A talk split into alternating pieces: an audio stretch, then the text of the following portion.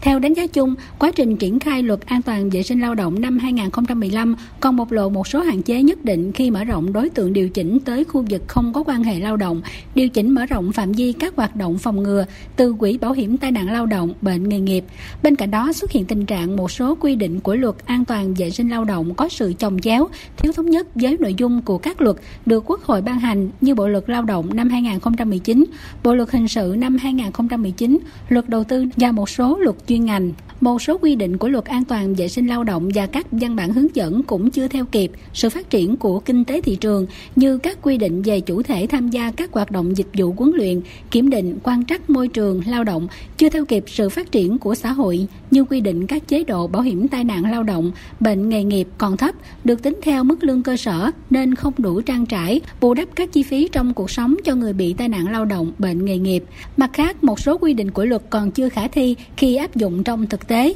chưa ban hành được văn bản quy định chi tiết dẫn đến vướng mắc trong triển khai thực hiện như quy định về cấp chứng chỉ y tế lao động, bảo hiểm tai nạn lao động, bệnh nghề nghiệp tự nguyện, điều tra tai nạn lao động những lĩnh vực đặc thù như giao thông đường bộ, đường thủy, hàng không, đường sắt, bức xạ hạt nhân, vân vân.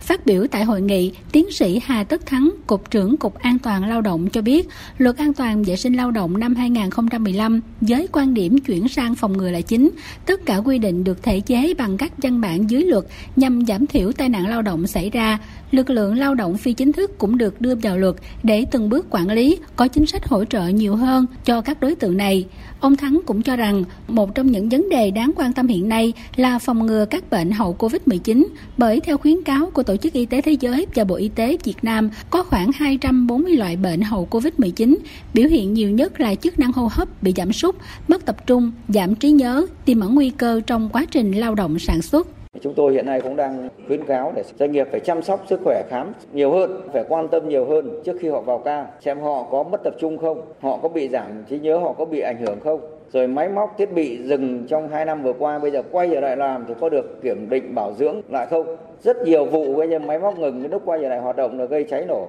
gây tai nạn sự cố rất lớn thì chúng ta phải đặc biệt quan tâm đến cái vấn đề này.